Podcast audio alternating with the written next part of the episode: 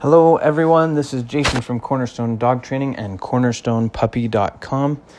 Uh, coming to you, I'm actually on vacation um, in my wife's hometown, a small town of about four or 500 people, and we're just here training puppies and enjoying life, but uh, being around family and letting their kids play with cousins. And so I took a moment while they are off playing with cousins for a little bit to record a quick podcast where hopefully it's not too loud.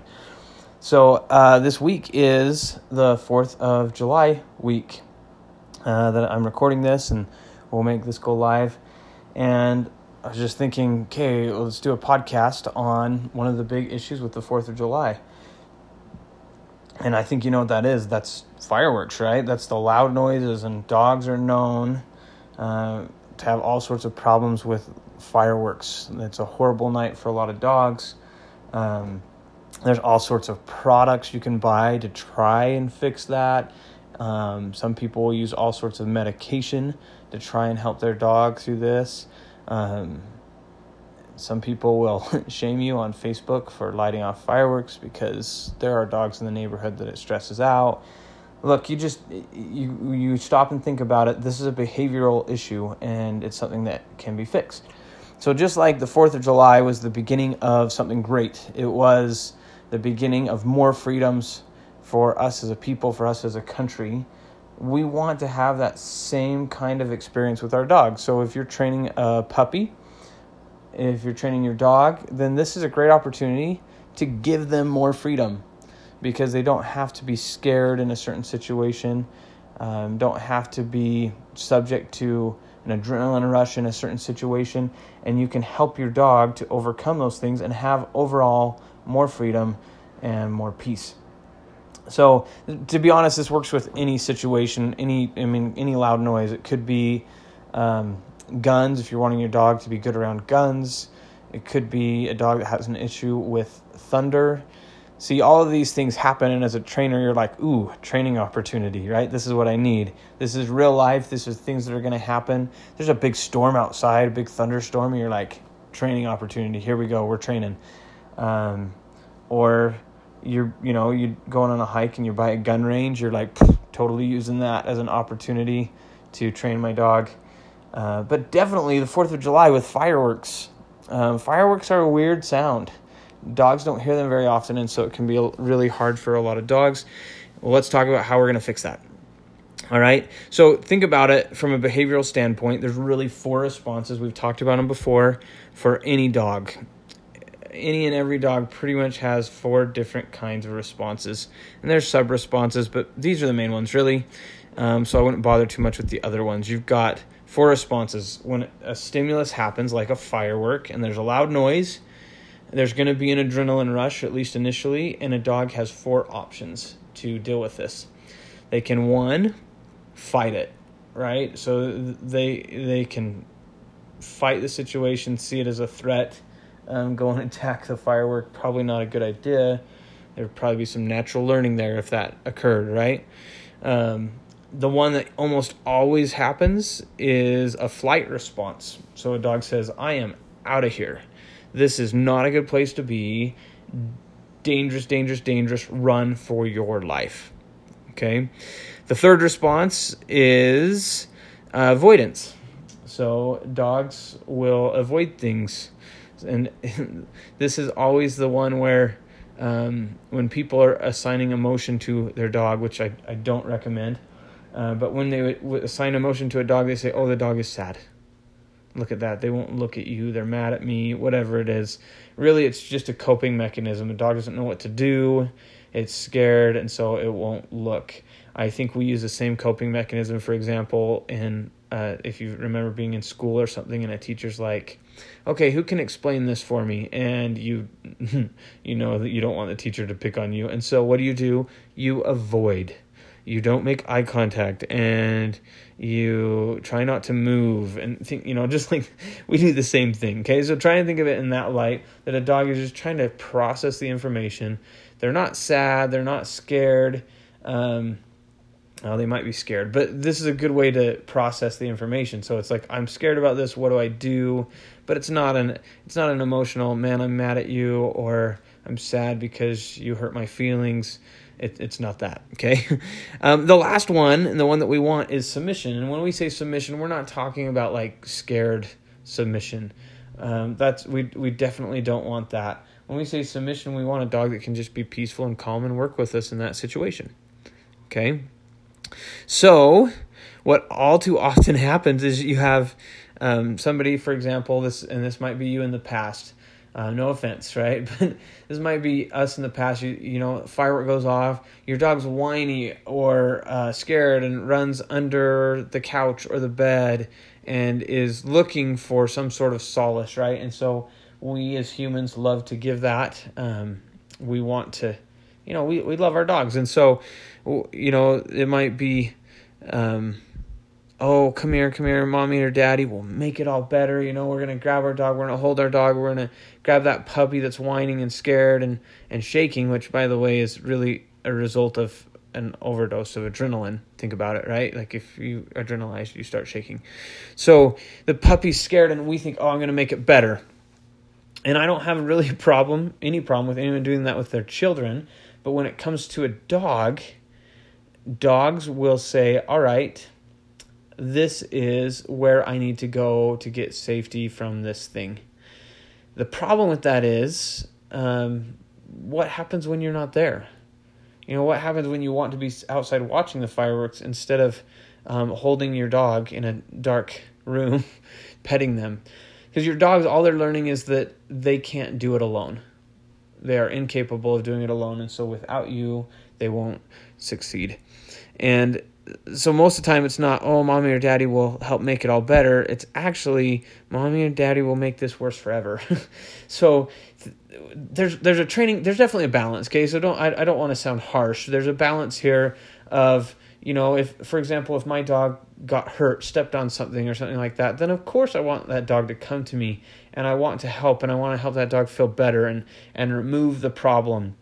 But when it comes to something that i know is safe whether it's swimming or fireworks or a gunshot sound a long ways away or you know, that's you know over here even close those are things that i know it's okay so i want to help my puppy learn and grow through that. I, I want to help my kids in the same way you know if my child comes home and says dad kindergarten is so hard i don't want to go back i say oh i love you. Tell me all about it you're going back. They're still going to need to do it because, uh, as hard as kindergarten is for them uh, as a five year old, they're going to grow through it and they're going to become better and ultimately, you know, get an education and move out. And um, that's what I want. I want my kids, I love my kids, but I don't want them to stay forever. I want them to move out and get married and be successful and, and, and you know, be capable and be confident. Now, our dogs aren't really going to move out. Okay, so there is a difference there, but I still want them to be confident and capable. So I'm going to teach instead of coddle. Okay, don't coddle any one of those four responses fight, flight, avoidance, or submission. Again, don't coddle that. Coddle is like, I'm going to make it all better. You can, however, reward with touch or food um, a submissive a submissive response okay so none of the others an avoidance response is so tempting, right? And you can offer food, but that dog, that puppy needs to come get it on their own with um, an avoidant response. Same with a fear response or a fight response. You can offer it, but they've got to be willing to submit and come get it. And so, um, of course, we're not going to let a fight response go. Okay, so a, a fight response is a big no no.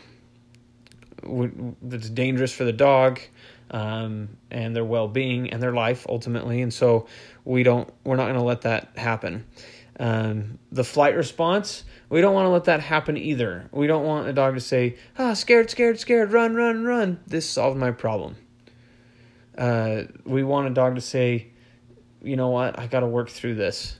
And so a flight response um, inhibits that option. It takes away the other options. And so you're going to want your dog on a leash through this process. Again, that will help with the fight response, which could be very dangerous or even fatal to your dog, and the flight response, which could be very dangerous and even fatal to your dog. So make sure you have a leash. It can be a long line, um, but we want our dog on a leash uh, so that they we take away those two options. Both of those options are going to be corrected. Uh, fight will be corrected with pressure and release more than flight would be, of course, but they're going to be corrected. Avoidance, not corrected, not anything, just there. A dog will make a decision and they might decide to jump up to a flight mode, which then will get corrected again and they'll say, oh, that didn't work. Try this again. And then they're ultimately going to go through what we call a stress curve or an adrenaline curve. So definitely, it's a natural response. We're, we're, we're, training an unnatural thing. It's a natural thing for a dog to hear a loud noise and to run or to fight, right? That those are natural responses. But we're actually trying to teach a dog to be unnatural. Um, but it's in their best interest. Okay, so we'll reward submissive behavior or coming to me, working with me, uh, with touch or light touch. Okay, not not a, not a ruffle up or anything like that. Just light touch or food. I like to use maybe a higher level of training treat. Um, you can use their kibble if they're crazy about it. There's nothing wrong with that. Um, and I would usually start that way. However, I might even for something like this pull out some hot dogs. we cut them into dimes, if that makes sense. We cut them into slices, you know, little round slices full circle dimes, and then we take those dimes and we cut them into fourths or quarters. So it's a lot of money references there, but from dimes to quarters, and we use those little pieces of hot dog, and those are just those are really good to work with uh, your puppy. Keep it fun, uh, keep it lighthearted. Don't expect too much. Just you know, hey, we're gonna see what we can do. You're gonna want to start with distance. Okay, so don't start with your dog right next to your chair, light a firework, and see how it goes. Um, start with more distance. Distance is safe to a dog. Um, you might even start inside. I, I, I w- again, I wouldn't start right next to your chair or something while these are going off. The fireworks are going off. So start with distance, and then work your way closer. When I say work your way closer, I mean work. All of the skills that you're learning, whether you're doing puppy training somewhere else or you're using our online puppy training at cornerstonepuppy.com all of those things that you've been working on you know your your sits and your downs and your comes and your heel command and your place command is a beautiful one. Down command i think i said that already. Um, wait command just anything where you know you're you're doing an implied stay and oh, releases you know release commands marking behaviors all of that stuff, if you can work on any of that from a distance while fireworks are going off. And maybe it's even while the song From a Distance is playing in the background. That's a good patriotic one, right? Just barely came to mind. So, you know, you, you, that's what you're going to do. You're going to say, all right, I'm going to start 50 feet away or as far away down the street if I need to and I'm you know puppy's gonna be curious and I'm gonna step back away from the fireworks and do a recall. Come, I'm gonna do some down, some place commands, and I'm gonna work my way closer. And that might take me a half hour, even to go 50 feet or 50 yards. It just kind of depends on the puppy.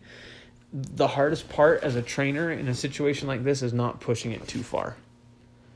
Um, you know, I've I've taken dogs to parades before and thought things were going really really good, and then, uh, you know, one car with a really weird horn will go by and just lost like everything, you know. So you you don't want to push it too far. The fire truck at the end, you're like, well, I probably should have backed up for that one. so you don't want to push it too hard. Don't be afraid to do this over multiple days, but use all of those skills your dog has been working on to get used to that and use lots of food. Um, beware of fear periods. Make sure you're watching out for those. Dogs will have fear periods as puppies, and there you just need to work through those as well. But you might have to go a little slower because of that process. Don't be afraid of that. Don't be afraid of fear periods. Um, there's going to be a stress curve. I, I, mentioned that earlier. So a stress curve is where adrenaline comes to the to a high level, and a dog is going to run away, bite or bark, or do something that they're not going to be proud of ultimately. Um, as you work through those four dog responses fight, flight, avoidance, and submission your dog is going to actually come through that stress curve.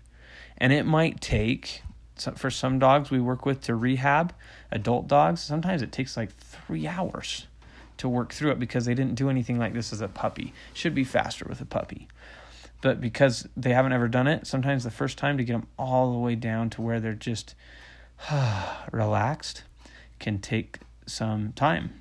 So doing this now will make a big, big difference. It's going to be a lot of work now, but it'll make a big difference in the long run. Um, I think that's about it. So I hope you have a happy 4th of July. Help give your dog more freedom, and God bless the USA. Take care, guys.